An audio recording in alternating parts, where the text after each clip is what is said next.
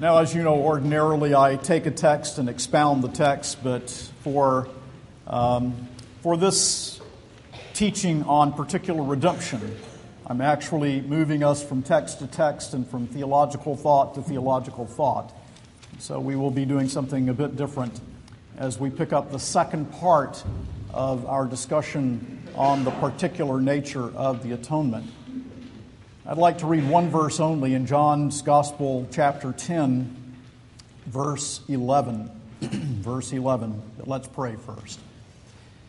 Our Father and our God, as we again think about this glorious truth and doctrine, we ask that you will give to us a depth of understanding that enables us to marvel at the grace of God, but also, Heavenly Father, that we can see its applicability in all of life and in various directions in our Christian living that we may see especially the foundation of our very salvation that is laid in what Jesus did when he shed his blood to redeem sinners by his own work on the cross. Hear us as we offer this prayer, asking for the Spirit of God to illumine our hearts and minds. In Jesus' name, amen. John's Gospel, chapter 10, verse 11. The Lord Jesus says, I am the Good Shepherd. The Good Shepherd lays down his life for the sheep. Now, let me remind you that I'm doing some teaching on the theme of particular redemption. And it is very important that we understand the nature of the substitutionary atonement of Christ for a variety of reasons. But one of those reasons is because substitutionary atonement is once again being denied by churches that should know better and by preachers that should know better, many of whom have been taught better, but who are rejecting these great themes and this great teaching from Holy Scripture. And I believe that the only way in which we can adequately maintain substitutionary atonement is by maintaining the old doctrine of the particular nature of redemption, sometimes called limited atonement, but I think particular redemption the preferable term. Now, let me catch you up and remind you of what we've done thus far. The first thing we did was to say that the foundation for all of this is God's electing grace. That I'm assuming everyone here holds to the electing grace of God, that in eternity past, the Father chose his people who would be saved, and he determined out of the mass of humanity that he would save a multitude which no man can number and that he would redeem them through the blood of Jesus Christ. This election was based on no foreseen faith or merit. It was not based upon foreseen faith. It was not based upon foreseen works. It was not based upon anything within the creature whatsoever, but is altogether based upon the grace of God. Indeed, because we were contemplated as fallen in Adam, there would have been no faith to see, no works to see, but that alone which was the result of electing grace and produced within us by the work of the Holy Spirit. So, election is the great theme that underlies what we're talking about when we unpack particular redemption. I'm not going to say more about that except to say that's the first presupposition. The state of the question is really this For whom did Christ die? Did he die for every individual, simply making salvation possible? In some hypothetical way, or did he actually achieve redemption for his people? That's the state of the question. As we answered that question, the first thing that we saw was that the Holy Scriptures speak of the accomplishment of redemption. That there is no scripture indicating that the death of Christ merely made salvation possible, but did not really achieve that for which it was intended. But the scriptures speak of the Savior who, as the shepherd, redeemed his sheep and is the Savior of his people. Now, I will leave you to listen to the various scripture passages to which we turned and I summarized last time if you wish to go back and listen to that. But the great presupposition is this that when the Bible speaks of redemption, he speaks actually of achieving and accomplishing redemption and not simply making it hypothetical hypothetically possible. And so God's design in the cross necessitates the conclusion that the death of Christ was intended for his elect people, and I gave six reasons for that. Let me repeat briefly those six reasons. The first reason is founded in the Trinitarian counsel of God. That is to say, the cross was purposed in the Trinitarian counsel of God and is determined by the intent of that counsel and the truths of election and of the covenant of grace, which are central to the Trinitarian plan of salvation. To put it another way, the scriptures teach that God the Father chose his people, that in that Trinitarian council, it was determined that the Son come into the world and redeem those chosen people, and that the Holy Spirit would apply to the hearts of those chosen people the work of Jesus Christ upon the cross. Now, any other view makes a muddle of the Trinity. You then have a Father who chose no one, you then have a Son who died for no one in particular, and you also have a Holy Spirit who is incapable of applying the work of Christ to anyone in particular. It's all left to you. The scriptures teach nothing of the sort, but the scriptures teach the Trinitarian counsel of God. And if you read, of course, Ephesians, the first chapter, the entire chapter unpacks this whole idea. In verse 4, 5, 6, you have election, predestination to adoption. In verse 7, redemption through Christ's blood. In verse 14, the sealing of the Holy Spirit. The Father chose a people, the Son died for those people. The Holy Spirit applies that work to the hearts of his people. And so the Trinitarian nature of God and counsel of God necessitates the particular nature of the atonement. But also representation. There we had in mind Romans chapter 5 that just as all who are in Adam are counted guilty, so the all who are in Christ, the last Adam, who is constituted the head of a new humanity, are counted righteous due to his obedience and sacrifice, according to Romans 5 18. And we looked at other passages as well. The third reason that we argued necessitates the particular nature of the atonement was simply the nature of substitution. That if you believe the Bible to teach a substitutionary atonement, which is something I think clear on the face of things, despite the denials that are out there today, then a true substitution demands the particular nature of the atonement. You might recall that Jacob and I exchanged hymn books. There was a real substitution, one hymn book for another hymn book, so that Christ gave his life for another life. There is a real substitution, not some vague idea of a substitution. If you happen to, to make it effective by your own faith and by your own free will, of course, the scriptures teach that we don't have free will, we have bondage of the will and that our wills are, are in such bondage that we could never set ourselves free. That's why Christ came and died. And so the particular nature of the atonement makes this vicarious nature of the atonement makes the substitutionary nature of the atonement particular. Now, you will recall that I summarized there the argument of John Owen, and let me repeat it to you. if the scriptures teach us that Christ actually accomplished redemption when he came into this world. He actually achieved redemption, then you have three options before you. And those three options are these Christ either died for all of the sins of all men, or some of the sins of all men, or all of the sins of some men. If he died for all of the sins of all men, then every man will be saved. We know the scriptures don't teach that.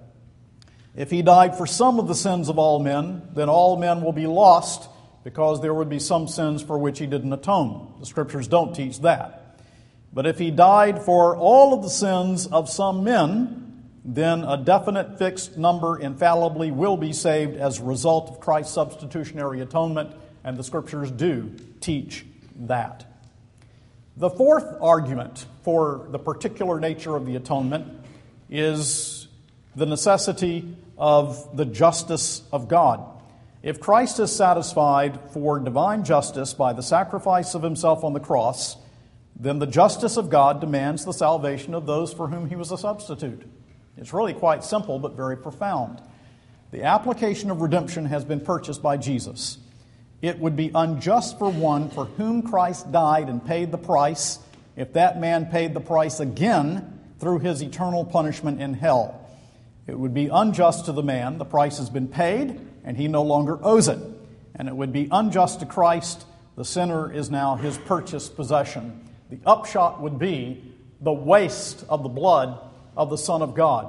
Do you realize what a horrible thing it is for a minister of the gospel to say, Christ shed his blood to save everybody, to redeem everybody in some vague sort of way?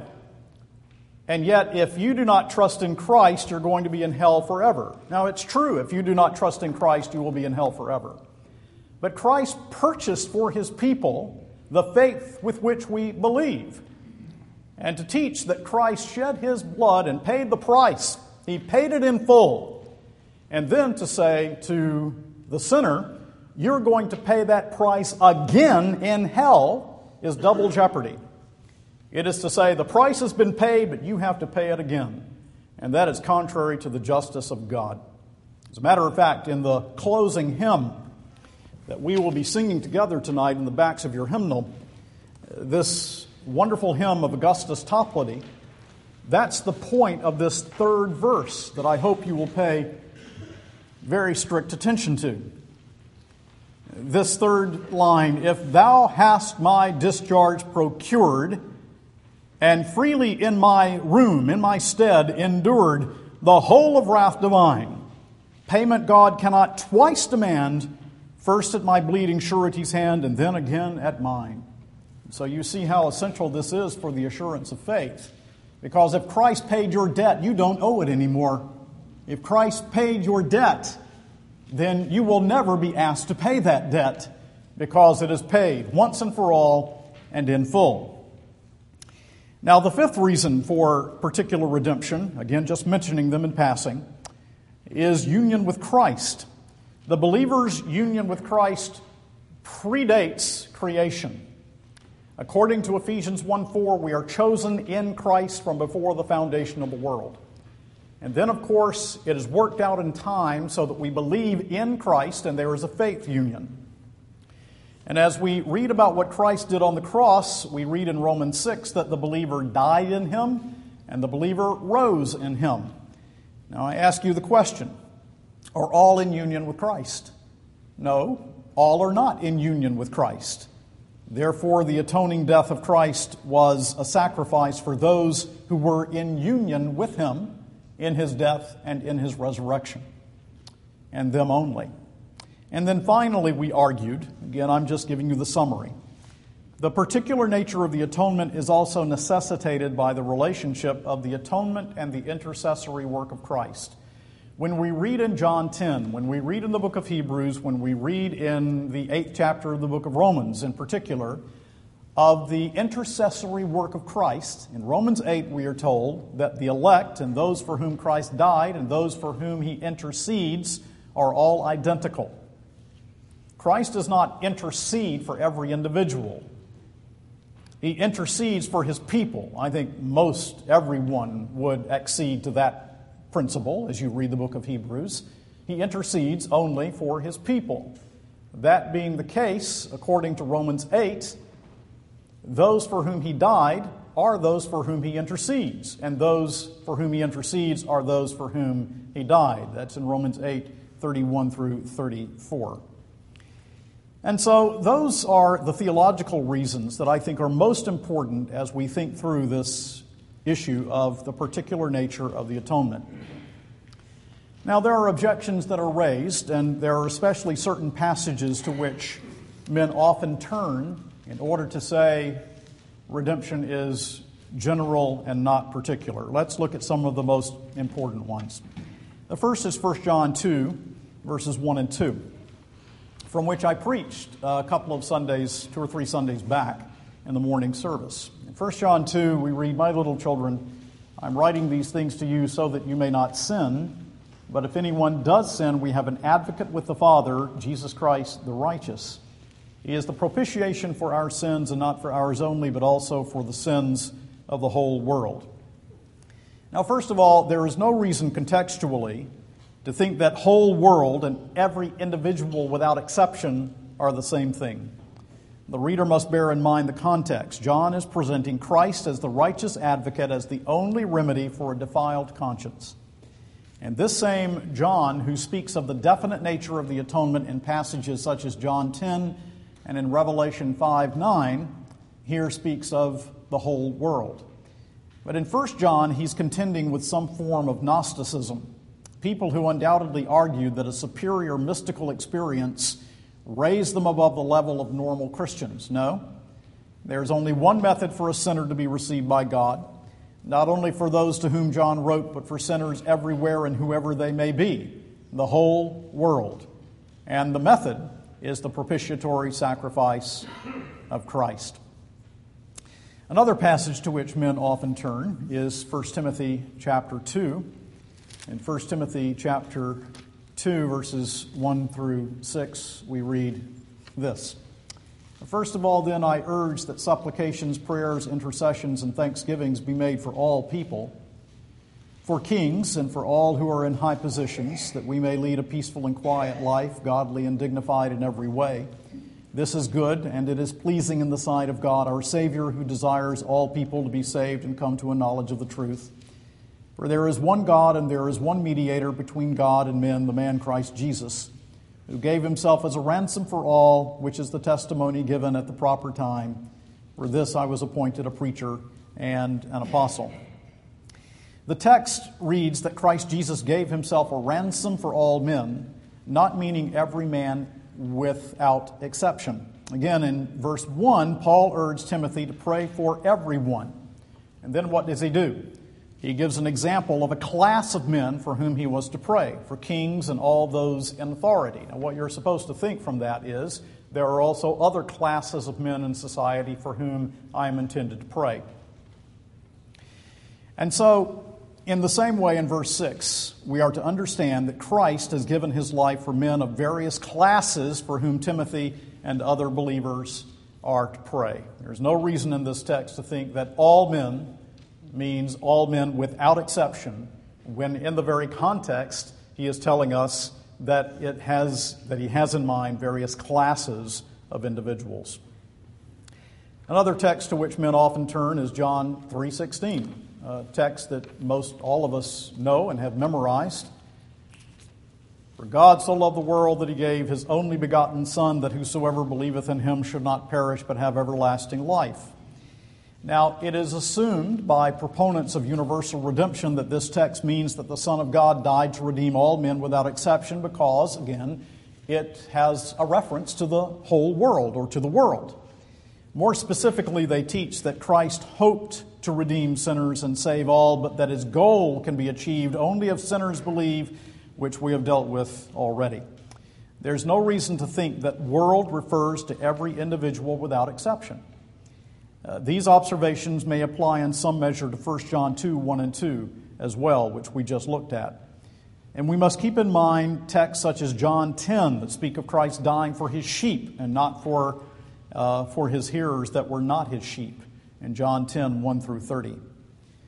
Now, when Paul wrote in Romans chapter 1, verse 8, that the faith of the Romans is being reported in the whole world, did he mean everyone without exception?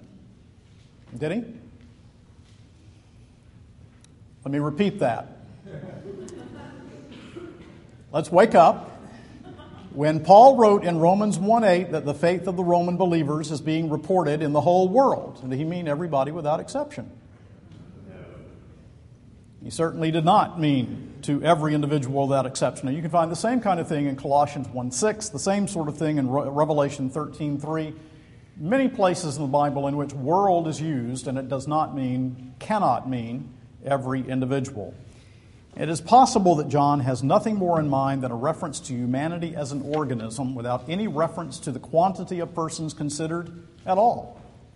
The text is not addressing the issue of the extent of the atonement. Warfield points out that in John's writings, the term world often contains an ethical coloration. For example, in 1 John chapter 2, around verse 15, when we are told, Love not the world nor the things of the world, it has an ethical coloration. And Warfield, in his classic treatment of the subject, in his great sermon, God's Immeasurable Love, gives us something to contemplate. Warfield begins by observing that universalists look at this text and they say, Look at the teeming millions. God loves them all. How great the love of God to embrace them all. But Warfield points out that this is inadequate. This is just totally inadequate because it directs our attention to how many people are in the world rather than to the greatness of the love of God, which is the purpose of the text. Men of deeper insight suggest that John means that God loves the chosen of the world. And indeed, that's a true insight, a correct insight, but it cannot be the whole of the matter. While doing justice to the saving love, they do not do justice to the fullness of the text, to the contrast between God's love and the world.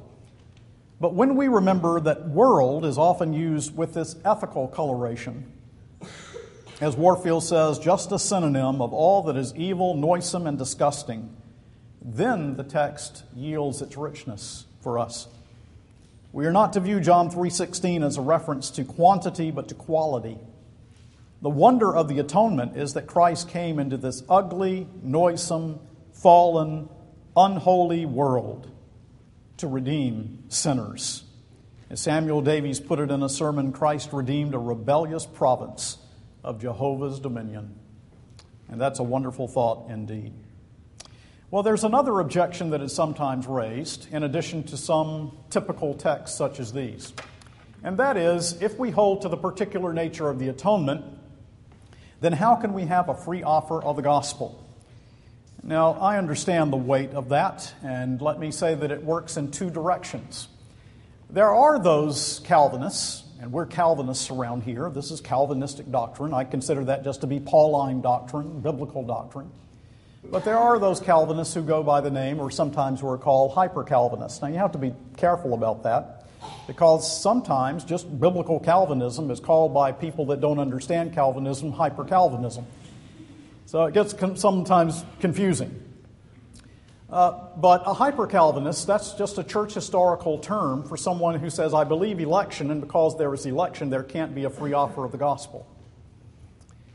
In other words, because of electing grace, then there can't be a free offer of the gospel indiscriminately to all people. That's the hyper Calvinistic position. But let me point out that it's Arminianism in reverse. The Arminians do the same thing. The Arminians say that since there is a gospel offer, there cannot be election. No, it's the same logic in reverse. The Arminian says since there is a gospel offer to everyone, then there can't be election. The hyper Calvinist says since there is election, there can't be a gospel offer. A plague on both your houses. Neither is true. Now, I've said that before and got in trouble because someone thought I really wanted them to be plagued, and I just take it for with a pinch of salt, will you? All right. How do we deal then with this idea? Election, Christ died to save his people.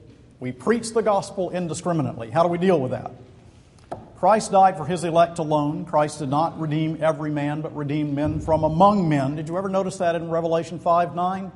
He redeemed from among men, not every man. He loved me and gave himself for me, says the Apostle Paul. Salvation is particular, redemption is particular. So, how can there be a free offer of the gospel? Well, I can say an awful lot about that, so let's just say a few things. First, we are to evangelize the lost and present the gospel universally, whether we understand all the reasons or not, because God commands it, and that's enough. If God says, I have an elect people, if God says Christ died for those elect people, and He says to me as minister of the gospel, you preach that gospel indiscriminately, invite all to come, I don't have to understand how it meshes. I have to obey. So I don't need to understand it all. Just be obedient to what the scriptures teach. Is that illogical? No, the scriptures are not illogical. But there is much in scripture that can only be resolved in the mind of God and not in mine and not in yours. So we are to evangelize the lost and present the gospel universally. Preach it to all men, all people without exception. Because God says so. Isn't that what the Great Commission is all about? The second thing is the highest motive for the free offer of the gospel, its indiscriminate proclamation to the lost as lost, is the glory of God. Sinners are responsible, and this is something very important for you to get. Listen, sinners are responsible to return to the God from whom they have departed, even though incapable. Now, the church is filled with, I'm talking about the evangelical church today, is filled with a kind of Pelagian idea. If God says to someone, believe and repent, then we must have the ability natively to do so. That's Pelagian. It is not Christian. It is not biblical. It is not Augustinian. And it's not true. A man's ability and a man's responsibility, these are distinguishable things. Everyone who has departed from God is responsible to return to the God from whom he has departed, even though he is incapable of doing so, because he is dead in his trespasses and sins. And so sinners are responsible to return to God, and they may not do so, cannot do so, apart from the quickening work of the Spirit of God. But the offer is a true offer, and it redounds to the justice of God as we consider the awesome reality that the gospel, when it is preached, becomes a savor of life unto life and of death unto death. It's all about God accomplishing His own sovereign purpose, which is far, far beyond my ability to trace out. Who has known the mind of the Lord, or who has been His counselor? For of Him and through Him and to Him are all things, to whom be the glory forever. So the gospel as gospel is not offered to the elect as elect, though by virtue of God's decree only the elect will be saved. The preacher of the word is not omniscient. I don't know who is elect and who is not elect. The preacher cannot read the hearts of men, he has no access to the Lamb's book of life. And we who minister God's word are called to preach the gospel, knowing that the Spirit of God will enliven his elect and enable them to recognize and receive the good news of salvation the minister of the word, then, is to preach the gospel to sinners as sinners, not knowing who is elect and who is not. That's God's business. See, the atonement of Christ was not intended for every sinner, but the death of Christ lacks no value to save an infinite number of sinners in an infinite number of worlds. The issue is not the sufficiency of the atonement. Now, lest you think I've just invented that, I think there are many, many scriptures to which we could turn, but I just want to remind you that in the canons of Dort, now that's where the so called five points of Calvinism were drawn up historically, at the Synod of Dort in 1618 and 1619, Dort has this to say. This is Article 3 in the second head of doctrine. The death of the Son of God is the only and most perfect sacrifice and satisfaction for sin and is of infinite worth and value, abundantly sufficient to expiate the sins of the whole world. Article 4 This death is of such infinite value and dignity because of the person who submitted to it was not only really man and perfectly holy, but also the, the only begotten Son of God. And Article 8 says, speaks of the particular nature of the atonement for all those and those only who were from eternity chosen to salvation and given to him by the Father. So, in that great council of the church at the Synod of Dort, there's the recognition that the atonement is particular and at the same time that it is sufficient to save an infinite number of worlds. Indeed, if the atonement were not particular, there would be no gospel to preach. I'm talking about logical consistency. Only if Jesus, really by his death, saved sinners can there be good news to hold out to sinners in need of grace. If he says, here's a gospel, I, you know, the preacher says Christ died for you, and it's kind of up to you whether you do it or not. What good news is that to sinners dead in trespasses and sins? The gospel means that Jesus saves sinners. It is no gospel to hold that Christ gave his life on the cross and secured no salvation by it. The reason that sinners hate the particular nature of the atonement is the very reason that they hate the doctrine of election because it destroys our self sufficiency. How then it needs to be preached. Amazing thing, actually, if you read the sermons of Charles Haddon Spurgeon, and you know you have your choice. There are, as I recall, 56 volumes of them. Amazing thing. Spurgeon says, I preached this sermon calculated to win men to Christ, and nobody came. I preached election, and all these people came to faith in Christ. Why? Because the Holy Spirit uses that doctrine and related doctrines to destroy the self sufficiency of the sinner. I can do nothing to save or redeem myself. Nothing to bring myself even into a savable state. When a lost sinner hears that the atonement of Christ is infinitely valuable and sees himself by the Holy Spirit's work to be a sinner worthy of infinite displeasure, the atonement of Christ and only that can meet his case. Hugh Martin profoundly observed that the call of the gospel must be universal since it is God's voice within the covenant to those who are outside of the covenant. And I have several pages that I've done on that, which I'm going to pass over.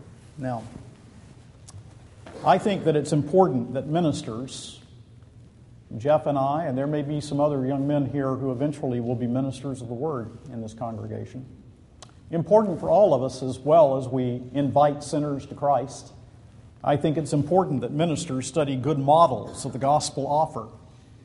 John Newton, the author of Amazing Grace, all right?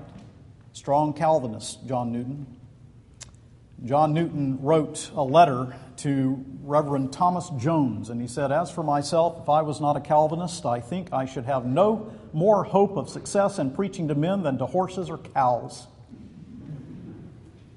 And then at the end of his letter, he writes that in general, I see no preaching made very useful for the gathering of souls where poor sinners are shut out of the discourse.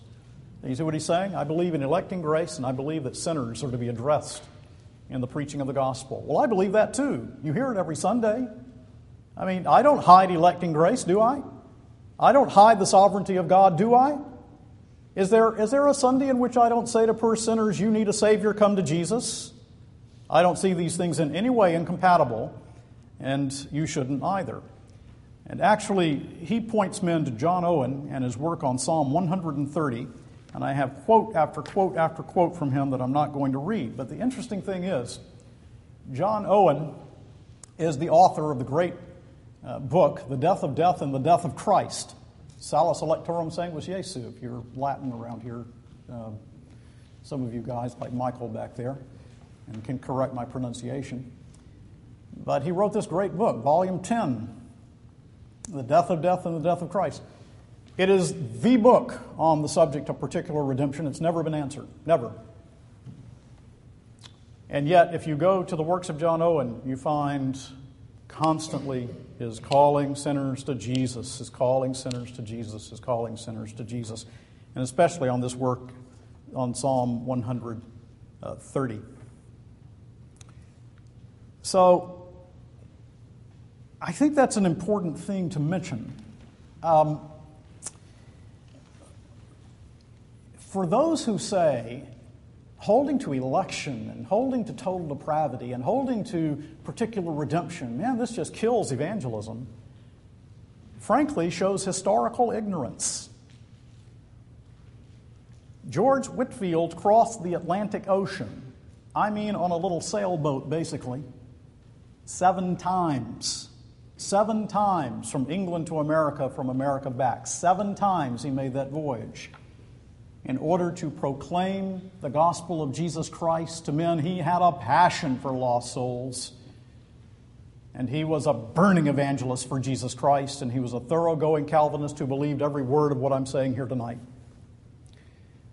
Jonathan Edwards, another example. By the way, Whitefield, go and read his letter to Wesley, his letter on electing grace. You can find it online. Read it. Read what he has to say about it. on and on and on. Jonathan Edwards, Charles Haddon Spurgeon, the great Calvinist Baptist. Uh, it's just historical ignorance. The greatest evangelists that have ever walked the face of the globe have been men who believe these truths. All right, but now let me just do this. Why is this even important, you say? Well, I pointed out one reason. Let's just make that a freebie, and I'll mention it again. It's because all over the place, these things, I mean, substitutionary atonement, is being denied so that the old governmental theory of the atonement and the moral influence view of the atonement, these are, and the so called Christus Victor view of the atonement. Maybe I can do a class on theories of the, on the atonement sometime. But these old heresies are becoming the norm in many a pulpit today, and substitutionary atonement is being denied. I'll tell you why. I'll tell you exactly why. Substitutionary atonement is being denied by these men nowadays because it's not politically correct. I mean, all this language about blood and gore and justice, all this language about Christ dying for people, isn't that divine child abuse, they say? I kid you not. What blasphemy. It's the only hope for sinners. The only hope is that Christ died for sinners on the cross. And yet, this is what is being taught in these pulpits today. Well, let me give you these reasons for why particular redemption is important. First, particular redemption glorifies God. Glorifies God. Its truth honors God in His electing love and purpose, honors the Son in accomplishing the redemption of God's elect, and honors the Holy Spirit who sovereignly applies redemption to the chosen of the Father. Universal, potential redemption makes a muddle of the Trinitarian plan and especially dishonors the Son by viewing his atonement as a failure, since many for whom he died will never receive the forgiveness that he purchased for them.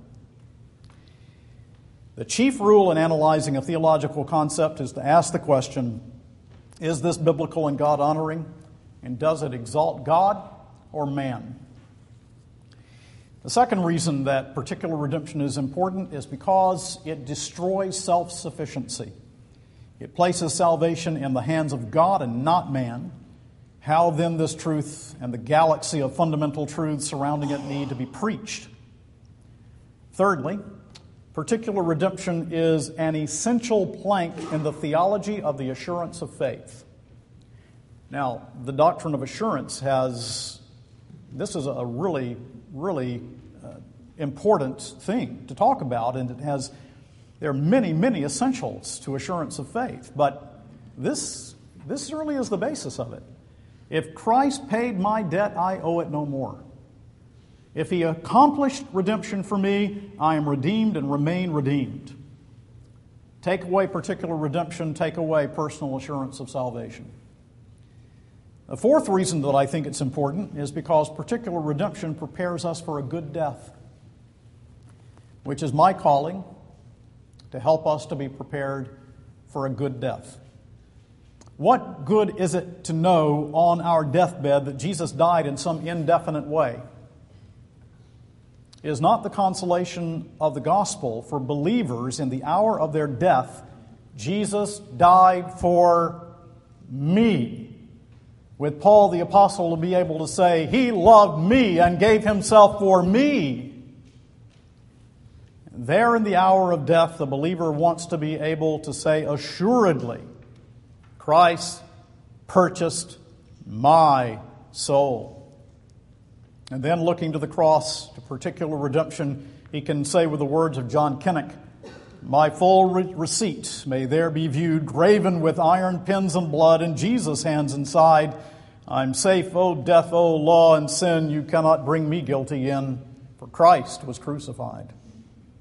You want to be able to say that on your deathbed? Let me say to you, if you want to be able with assurance on your deathbed to know you're going to heaven, trust in Christ freely offered in the gospel. And when you trust in Him, you can say with confidence, he died for me. And then, lastly, if the atonement of Jesus were not particular, there would be no gospel to present to sinners. Now, I don't mean that some men who don't believe this don't preach the gospel. I think that often they are inconsistent with themselves. I'm talking about real consistency because a gospel that cannot save is no gospel. It's not good news. If it can't break through my sin and depravity and actually redeem me, if it's, well, God casts a vote, the devil casts a vote, I cast the deciding vote, then I'm lost because I have no vote to cast. My will is bound in sin. The gospel, however, is Christ came into the world to save sinners. 1 Timothy 1:15. Salvation is from first to last a sovereign work of grace And through his atonement, Jesus has accomplished salvation for a multitude which no man can number, having purchased them to God.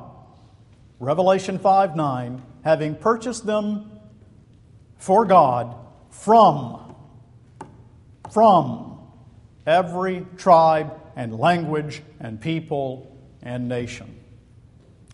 Amen.